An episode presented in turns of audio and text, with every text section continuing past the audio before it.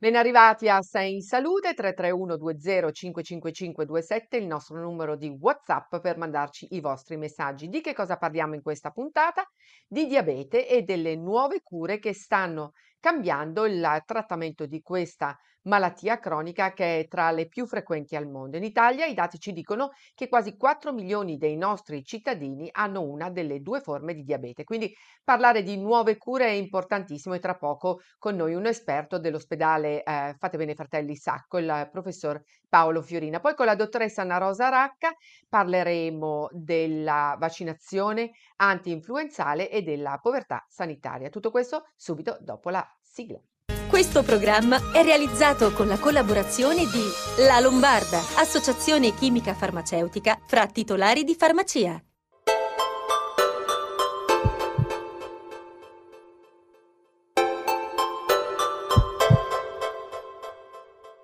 Ben arrivati a Sei in Salute. Abbiamo detto che in Italia soffre di diabete quasi il 6% della popolazione, che significa circa 4 milioni di persone ed è un trend in aumento negli ultimi anni. Eh, a cent'anni dall'introduzione dell'insulina le cure sono cambiate moltissimo. Ci sono nuove classi di farmaci, l'insulina è stata perfezionata e sono disponibili cure e tecnologie sempre più a misura di paziente. Ne parliamo con un vero esperto di diabete, il professor Paolo Fiorina, professore di endocrinologia presso l'Università degli Studi di Milano e direttore responsabile malattie endocrine e diabetologia del Fate Bene Fratelli Sacco di Milano, che ringraziamo per essere con noi. Benvenuto, professore professore. Grazie, grazie mille dell'invito. Allora parliamo di diabete. Le chiedo di aiutarci ad inquadrare i due tipi di diabete dal punto di vista della prevalenza e delle cure ad oggi disponibili. Allora, come lei ha detto, esistono due forme di diabete, diabete di tipo 1 e diabete di tipo 2. Il tipo 1 eh, colpisce un paziente ogni 10 diabetici e di conseguenza il diabete di tipo 2 ne colpisce 9 ogni 10. Quindi la prevalenza è molto a favore del diabete di tipo 2. Il tipo 1 è il cosiddetto diabete giovanile, colpisce non necessariamente i bambini, ma anche i giovani adulti. L'età media di insorgenza in Italia è intorno ai 12-14 anni, mentre per quanto riguarda il diabete di tipo 2 siamo a un'età media di 60-65 anni, quindi vede subito diciamo, la uh, diversità. Eh, la cura è diversa, il diabete tipo 1 è una malattia autoimmunitaria in cui il pancreas, è, il pancreas endocrino è distrutto e quindi non c'è produzione di insulina, in quel caso la terapia è una terapia sostitutiva con insulina, cioè le iniezioni insuliniche. Nel diabete di tipo 2 la terapia è un mix, un mix di la cosiddetta, uso il termine anglosassone, lifestyle intervention, cioè terapia sullo stile di vita, cioè dieta, attività fisica e via dicendo, e poi un approccio farmacologico con i cosiddetti ipoglicemizzanti orali, che sono pastiglie o, o iniettivi che servono per abbassare la glicemia e prevenire le complicanze. La terapia del diabete resta sintomatica e non una vera e propria cura definitiva, quindi se una persona, per esempio, si ammala a 40 anni, resta con questa malattia cronica tutta la vita. Allora, quello eh, giustissimo quello che dice lei ed è sicuramente vero al 100% per il diabete di tipo 1. Cioè, diabete di tipo 1 non c'è produzione di insulina e la terapia sostitutiva va proseguita per tutta la vita. Stiamo ragionando sia io che altri gruppi su come fare con dei farmaci immunosoppressori, terapia sostitutiva, per provare a intervenire sulla, sulla, sulla malattia. Nel diabete di tipo 2 le cose un filino stanno cambiando, nel senso che eh, tra una maggior conoscenza del meccanismo della malattia, i nuovi farmaci che abbiamo a disposizione, oggi possiamo cominciare a parlare di remissione della malattia, tant'è che il titolo del congresso regionale che ho organizzato settimana scorsa al Palazzo Pirelli, al Grattacielo Pirelli, era proprio il titolo, era la cura, perché noi oggi sappiamo che intervenire sul eh, stile di vita del paziente associandosi a dei nuovi farmaci che sono veramente molto potenti e che ripristinano una corretta secrezione insulinica, fanno calare di peso il paziente e riducono le complicanze, possono portare veramente quasi ad una, a, a, ad una cura. Tant'è che noi stiamo parlando, e mi scusi il termine ancora anglosassone, di remission clinic, cioè di cliniche, le nostre, in cui si può guarire dalla malattia. Noi con un approccio di diete e farmaci siamo in grado praticamente di far scomparire la malattia. Anche la chirurgia metabolica bariatrica va in questa direzione.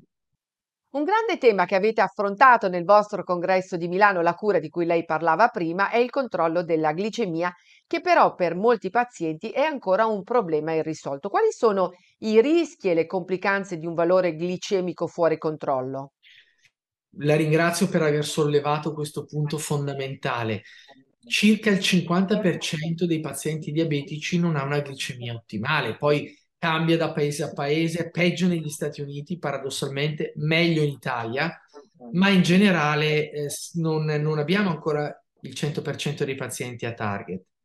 Eh, sta migliorando per certi versi. Il problema qual è però? Che il non avere una glicemia target predispone il paziente al rischio delle cosiddette complicanze. E mentre le complicanze acute sono più che altro legate e limitate al periodo di insorgenza della malattia, cioè quando un paziente non sa di essere diabetico rischia l'iperglicemia severa, no? Avrà sentito anche lei quante volte, ah, quel mio amico è andato in pronto soccorso con 600 di glicemia, 400 di glicemia, eccetera, eccetera. Questo in genere avviene nell'acuzia, nel momento di esordio. Successivamente, il non essere a target, il non avere una glicemia a target, quindi 250, 300, quello che è, ti predispone al rischio di sviluppare le complicanze croniche, cioè di sviluppare la retinopatia diabetica, la nefropatia diabetica, la cardiopatia diabetica e così via, perché la glicemia eccessiva comporta la glicosilazione dei tessuti, cioè il glucosio, lo zucchero, mi scusi il termine a un medico, va nei tessuti e danneggia le proteine, danneggia il rene, danneggia gli occhi. Virtualmente ogni organo del corpo è attaccato dalla glicemia, dalla glicemia elevata. Lei pensi, il sangue arriva dappertutto, la glicemia elevata arriva dappertutto. Non c'è un distretto corporeo che non è attaccato dall'eccesso di glicemia. Quindi l'essere a target e utilizzare dei farmaci innovativi che prevengono le complicanze è fondamentale per un paziente diabetico e ancora tanti pazienti non sono a target o non usano farmaci innovativi.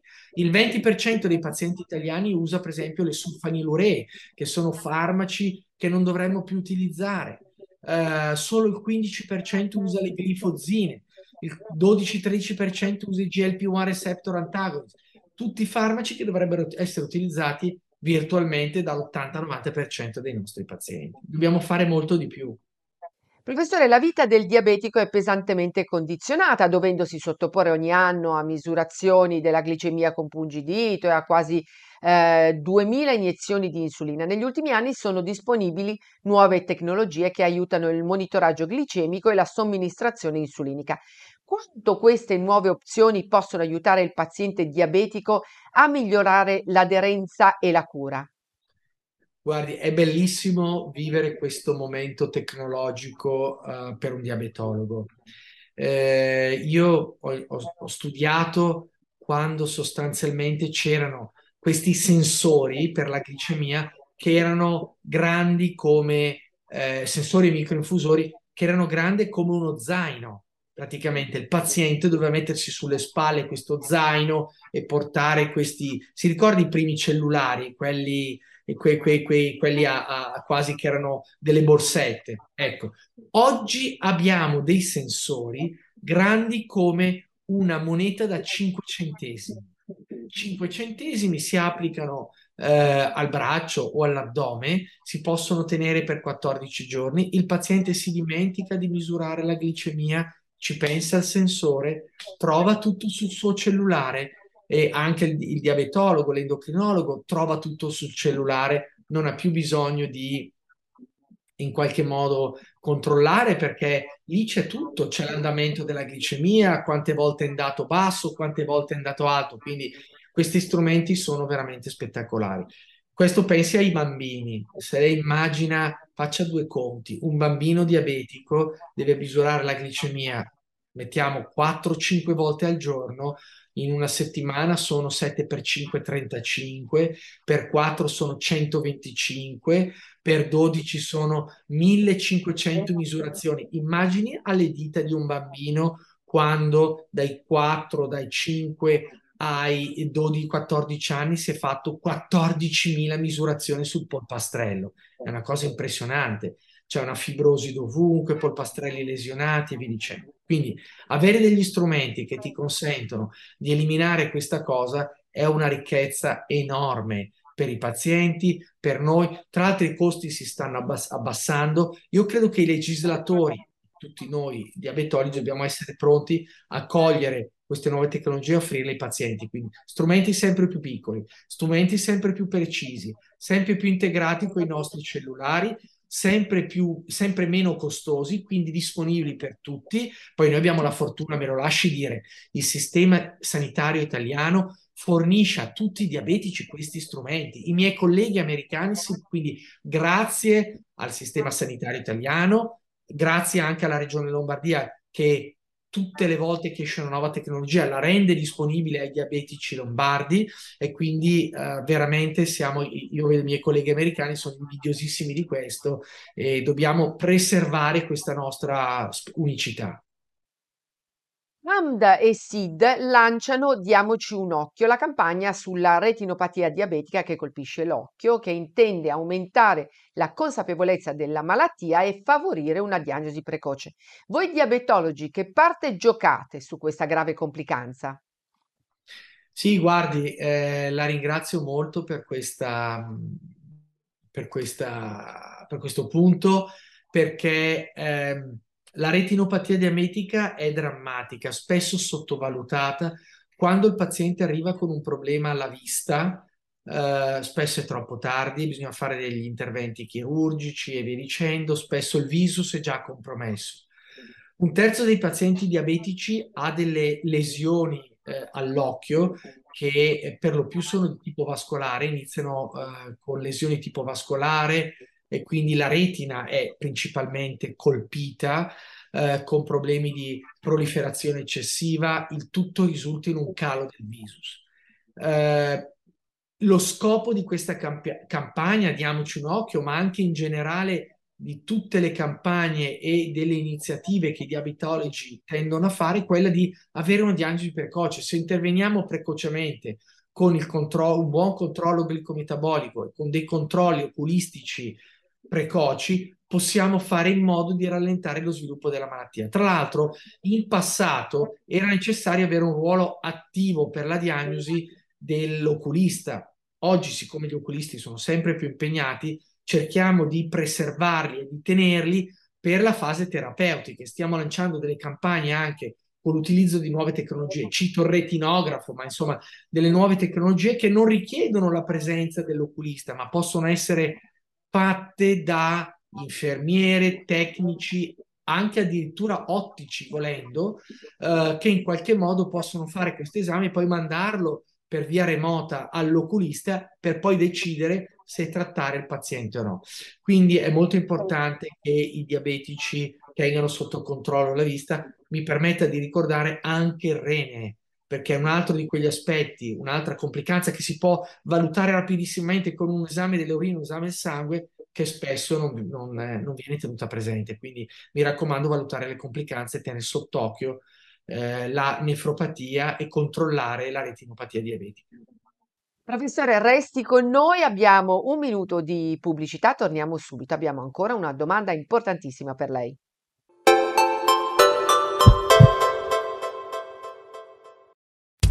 Bobbiese New Media da anni affianca i suoi clienti con progetti di comunicazione personalizzati, campagne radio, tv, web, produzioni video e audio, live streaming per trasmettere contenuti ovunque, qualità e professionalità a prezzi contenuti. Contattaci per un preventivo senza impegno. Telefono 0287 16 56 21. Email info chiocciola bobbiese.com.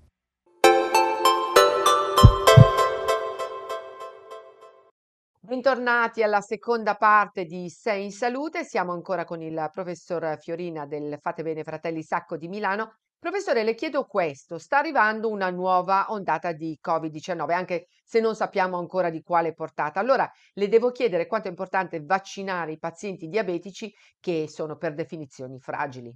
Guardi, non mi piace vantarmi, ma in questo caso lo devo fare.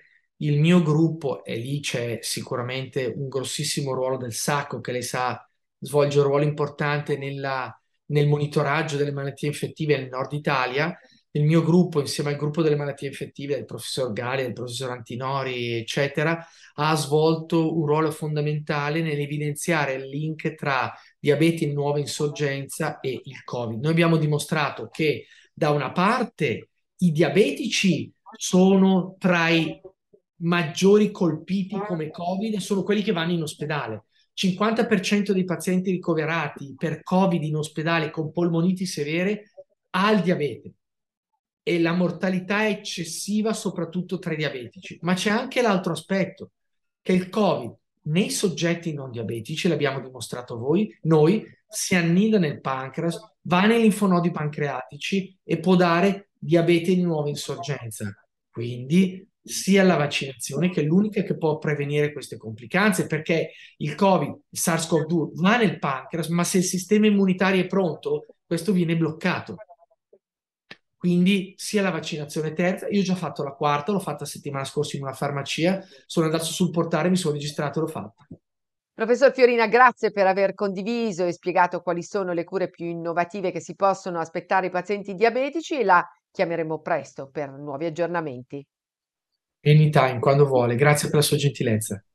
E noi proseguiamo e vedo già collegata la nostra prossima ospite, la dottoressa Anna Rosa Racca, presidente Fedefarma Lombardia. Bentornata, dottoressa. Grazie, ben ritrovati. Dottoressa, non ci vediamo da un paio di settimane nelle quali abbiamo parlato della Pink Parade per raccogliere fondi per la Fondazione Veronesi sulla prevenzione del tumore al seno e dello studio che partirà a brevissimo in 200 farmacie in Lombardia sulla prevenzione primaria cardiovascolare. Le iniziative delle farmacie sono sempre più vicine ai cittadini. Sono tante le iniziative che facciamo, devo dire i cittadini ci seguono, lo facciamo appunto all'interno della farmacia, lo facciamo fuori anche per raccontare quello che le farmacie lombarde fanno su tutto il territorio regionale. Dottoressa, la notizia più importante questa settimana da dare ai nostri telespettatori riguarda il vaccino anti-influenzale. Da oggi si può effettuare nelle farmacie lombarde aderenti alla campagna regionale. Allora, voi sapete che mi ricordo tanti anni fa, quando non c'era il vaccino, eh, quanto era veramente pericoloso prendere un'influenza. Eh, 40 di febbre, il fatto di stare a casa, eh, chiusi in casa per una settimana o dieci giorni. Bene, la, la, da quando è iniziato a esserci il vaccino anti-influenzale le cose sono cambiate. E quindi veramente con grande piacere io posso dire che da oggi, insomma in questi giorni, è partita la vaccinazione anti-influenzale nelle farmacie lombarde gratuita, gratuita per quelle persone che naturalmente quindi ne hanno diritto e che quindi hanno più di 60 anni, le donne in gravidanza, le persone fragili. Questo è molto importante, quindi quelle persone non pagheranno. Chi invece vuole fare la vaccinazione perché l'ha fatta tutti gli anni ed è più giovane, quindi potrà farlo sempre nelle farmacie, ma naturalmente quindi a pagamento, cioè pagherà, pagherà il vaccino in inoculazione. Allora, cosa devono fare i cittadini? Come dico, se rientrano nelle categorie protette, devono iscriversi, devono iscriversi sul portale di Regione Lombardia che si chiama vaccinazione anti-influenzale.regione.lombardia.it e lì diciamo scelgono la farmacia dove vogliono andare, la farmacia sotto casa, la farmacia insomma vicino magari al lavoro. E quindi naturalmente quindi possono, present- possono quindi appunto prenotarsi. Le farmacie che sono, chiamiamole farmacie vaccinatrici, sono sempre di più, perché adesso diciamo siamo quasi 700, quindi sono tante le farmacie che stanno vaccinando. Stiamo vaccinando, iniziamo, come vi dico, a vaccinare per la vaccinazione anti-influenzale perché è la fine di ottobre, in genere periodo giusto per vaccinarsi, primi di novembre, entro la metà di novembre, insomma il mese di novembre. Ma naturalmente continuiamo anche a fare la vaccinazione del Covid, quindi continuiamo a fare la quarta dose. Ho sentito gli scienziati che stanno parlando di una quinta dose, molti ce lo chiedono, quello sarà la scienza che dirà se dovremo fare un quinto vaccino per il Covid. In questo momento la vaccinazione per il Covid è la quarta, quindi se uno ne ha fatte quattro è perfettamente in regola con i piani vaccinali. Dico ancora una cosa in più, che i cittadini possono prenotarsi per tutte e due le vaccinazioni, cioè si possono fare anche contemporaneamente nello stesso giorno. Naturalmente magari, non so, chiediamolo al nostro medico, insomma, ecco, consultiamoci ed informiamoci. Io eh, penso che sia la scelta di regione, la scelta dell'assessore, dell'assessore Moratti, la scelta di Regione Lombardia sia stata una scelta giusta, quella di coinvolgere le farmacie, come già succedeva in tanti paesi europei, nelle campagne vaccinali, quindi nella campagna contro questo Covid che speriamo di sconfiggere a breve definitivamente e come vi dico quest'anno anche nella campagna anti-influenzale. Quindi noi siamo insieme ai medici della mutua, ai medici di medicina generale, quelle, insomma, gli operatori che potranno vaccinare i lombardi che ne hanno diritto gratuitamente a carico di regione. Questa è un'ottima opportunità che io stessa ho sperimentato lo scorso anno, veloce e che mi ha consentito di essere protetta da entrambe le malattie. Io penso che la capillarità della farmacia, il fatto di conoscere il proprio farmacista, quindi aiuterà le persone a, a sconfiggere un po' quella magari non so, preoccupazione o quella voglia magari di dire ma no, non ho tempo, non vado. Ecco, è molto facile, quindi ci si può prenotare, magari farle anche nei giorni festivi o, o quando la farmacia in ogni caso è aperta. Penso anche che eh, i vaccini hanno salvato tante vite umane e quindi penso che assolutamente i progressi della scienza e quindi in questo caso della medicina debbano essere seguiti, sia per noi che viviamo in questi anni, soltanto una grande fortuna poterli eh, avere a disposizione. Cambiamo argomento e parliamo della povertà sanitaria farmaceutica con l'aumento dei prezzi che mette in ginocchio le famiglie italiane che si ripercuote anche sulle cure e sui farmaci, i cittadini spesso si trovano costretti a rinunciare all'acquisto dei medicinali necessari non rimborsati. Sì, certamente. Io ehm, andare a fare la spesa al supermercato è sicuramente molto più costoso e, e, quindi la povertà sanitaria che noi avevamo già intercettato con due grandi fondazioni, la Fondazione Banco Farmaceutico eh, e la Fondazione Rava in Italia e nel mondo, ci dicono proprio come questi bisogni sono assolutamente aumentati. Ricordiamoci che fra poco proprio sarà la settimana della Fondazione Rava in novembre e spero di poterne parlare da magari una settimana prima da, da questa importante trasmissione per ricordare alle persone che aiuta i bambini in Italia, da Haiti e in tutte le parti del mondo. Um, le farmacie si danno da sempre da fare perché partecipiamo a queste campagne, partecipiamo col nostro lavoro, donando anche noi, partecipiamo per la, lavorando una settimana per queste importanti fondazioni e non soltanto quella settimana, ma magari anche tutto l'anno. E poi se volete ci lavoriamo tutti i giorni mm, con tutti cercando di aiutare le persone, magari facendo loro scegliere il farmaco equivalente. Eh, insomma, ecco, capiamo stando dietro un banco quelli che sono i bisogni della gente e come sempre cerchiamo di dare delle risposte non soltanto scientifiche, ma a volte anche di guardare proprio nelle tasche dei cittadini. Ci resta tempo per un paio di domande che ci hanno inviato. Eh, dopo tanti mesi di smart working sono tornata in ufficio. Il problema è che mi sembra di non aver più memoria e attenzione per le cose da fare. Mi sembra di vivere in una bolla. Chiedo dei consigli, magari qualche integratore per aiutarmi. Sicuramente, guardate, si riprende una vita di sempre che però avevamo allontanato per magari due anni e quindi ci si sente stanchi. Io sento veramente le persone che, che sentono stanchezza. Bisogna riprendere, bisogna riprendere l'attività sportiva, bisogna riprendere a mangiare eh, magari di più o in maniera più regolare, ma quindi sicuramente consiglio, consiglio degli integratori, a base di vitamine, di sali minerali, perché eh, vedo proprio il bisogno di tanti di noi di, di poter quindi integrare la nostra alimentazione con appunto sostanze saline piuttosto che, che, prodotti vitaminici per darci un pochino più di energia. Ma poi sarà di nuovo l'abitudine naturalmente, no? E quindi ci riabitueremo anche a non rimanere più smart working, ma a ritornare in ufficio, che penso sia comunque una gran bella cosa. Quest'estate soffro spesso di occhi rossi che prudono e a volte fanno proprio male. Consigli dalla dottoressa?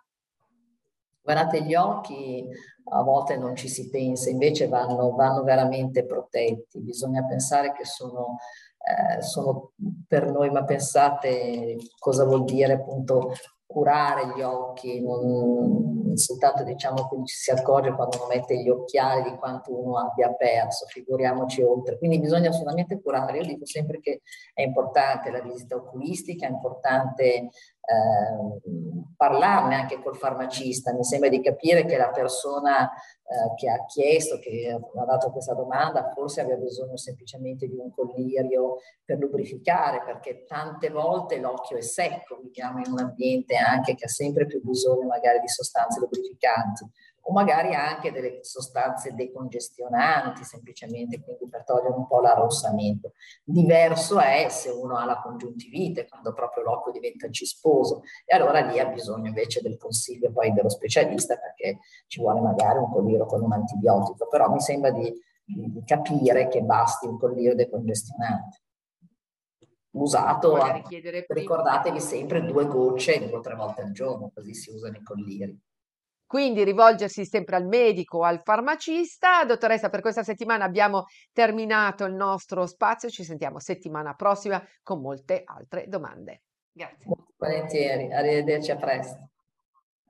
E noi per oggi ci fermiamo qui. Eh, le nostre puntate sono sui nostri social. Noi vi auguriamo buona settimana. Questo programma è stato realizzato con la collaborazione di La Lombarda, associazione chimica farmaceutica fra titolari di farmacia.